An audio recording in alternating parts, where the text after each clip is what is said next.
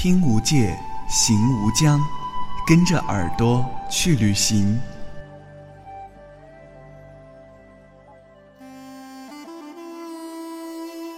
嗨，亲爱的朋友们，这里是耳朵旅行网络电台，我是主播二莫。在上一段茶马古道的行程中，我们在丹巴美人谷里体会了这片风景的美妙传说。在横断山脉覆盖下的川西地区，峰回路转间总能发现不同的景致。我们按图索骥在茶马古道的历史脉络上，马尔康，这个在山峦中宁静的一片乐土，将成为你记忆中。最难忘怀的一道景致。看惯了城市的高楼铁塔，听腻了发动机的咆哮，总会不自觉地想要遁出世界去，找一个山清水秀的地方看日出日落，不再纷扰于红尘俗世中。马尔康是这样一座城市，有着古堡，有着大藏乡。它与钢铁的寂寞不同，它更像是跳动在神经末梢的另一个世界。或许你不大相信，大狼族红叶、六大湾海子、大藏寺高山草甸、二号燕草滩，你都不大相信。走到这样一个只能试图去想象的风景里，当然是难以置信的。马尔康的美丽是趋于寂静的。就像是一位求真的哲人，如他寻找在真理的道路上，一草一木，一山一水，都是静止不动的。只有独自沉思的哲人在低头行走。辉煌的寺庙在高原和蓝天接壤的云里，卓克基土司官寨像老人一样遥望着，城市里的寂寞，都如尘埃般细小。车水马龙的忙碌，不过只是谈笑之间罢了。水是碧蓝的颜色，河是清脆的，就像一只跳动的音符。它穿过红树林，穿过草地，穿过一道道古老的城墙，落在牦牛的耳朵里。所有的一切，都是清晰可爱的，在白色的云朵里徜徉。流动。卓克基土司官寨在马尔康南方的黄土地上，被誉为东方建筑史上的一颗明珠。始建于1718年，是一座四层的碉房。长征时期，毛主席就曾在官寨里借宿。历史悠久，岁月留下的痕迹，让他看起来像一位暮年的长者。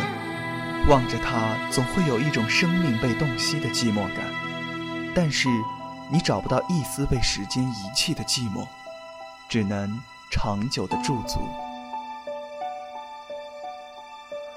仿佛是去到了尘埃落定的那个世界，看见了二少爷爱上塔娜，满山遍野开满的罂粟花，各路土司云集在官寨里，帐篷。一顶顶的搭建开来，举杯同庆二少爷开仓放粮的盛大与苍凉。马尔康的阶梯是数不尽的，虔诚的朝拜者不在乎这些。从六百年前阿旺扎巴许下宏愿的那一天开始，阶梯就是通往信仰的捷径。无论多么高远，抬头总是能看见曙光的。于是，大藏寺就变得金光闪闪起来，钟声袅袅，禅唱不绝。只要站在他的脚下，就已心生敬畏。这样的古寺，都是偏居一隅的，不愿沾染红尘俗世的种种。仰慕而去的人，自然也就离开了世事的杂乱纷扰。如此，心就变成了一颗寂静无声的种子。会在沉默的时间里长出一颗绿芽来，而这种宁静比起站在布达拉宫前是略显苍凉的，就像是从一个大世界突然闯到了一个小世界里，清冷是自然而生。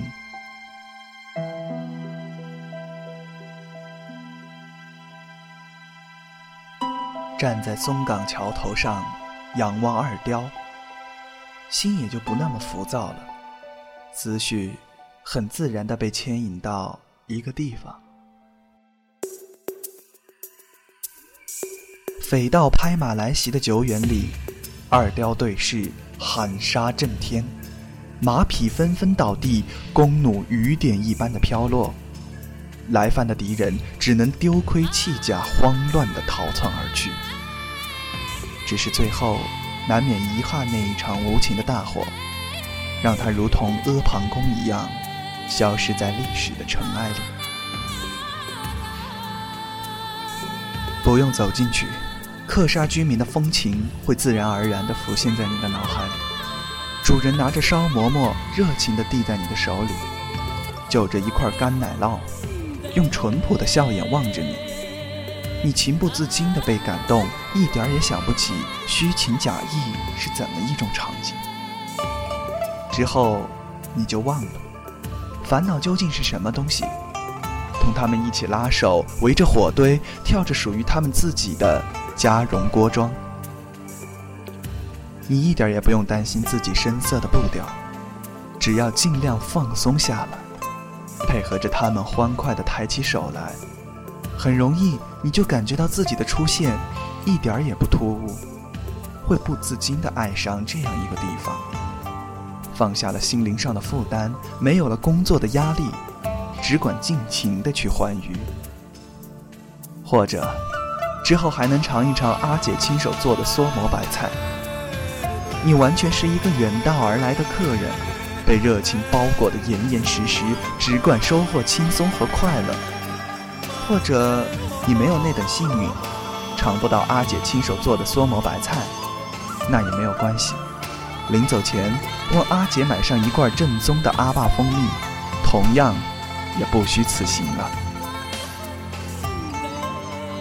去马尔康，一定要往城市的外面走，避开那些林立的高楼，走得越远。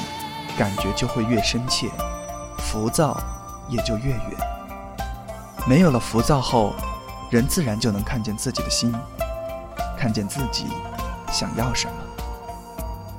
如果你是带着自己的另一半去旅行，那就更应该往城市的外面走，在秋天里找一处红叶飘落的小溪坐下，就那样背靠着背，找一块宽敞的石头坐下，仰望着碧蓝的天空。爱情也因此找到了信仰。有幸如果还能去听一听寺里敲响的钟声，那该是多么幸福的事儿！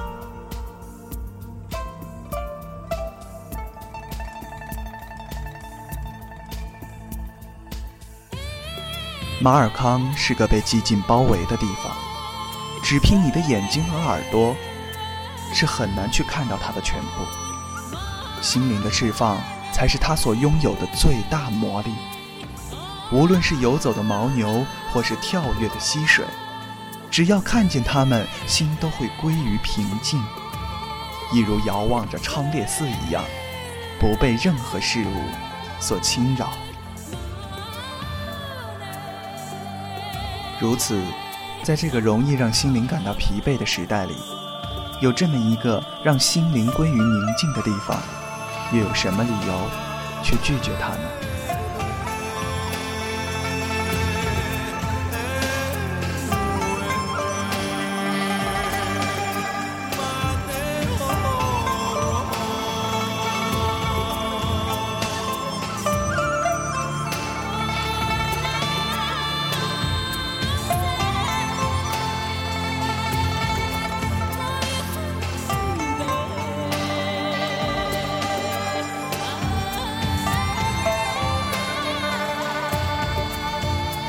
茶马古道的故事还在继续，而我们也将踏上新的旅程。如果你喜欢我们的节目，欢迎关注新浪微博“耳朵旅行家”，微信公众账号“耳朵旅行”，即刻搜索目的地关键词，会有更多的旅行惊喜为你送上。听无界，行无疆，耳朵旅行将陪伴在你的每一个旅行时刻。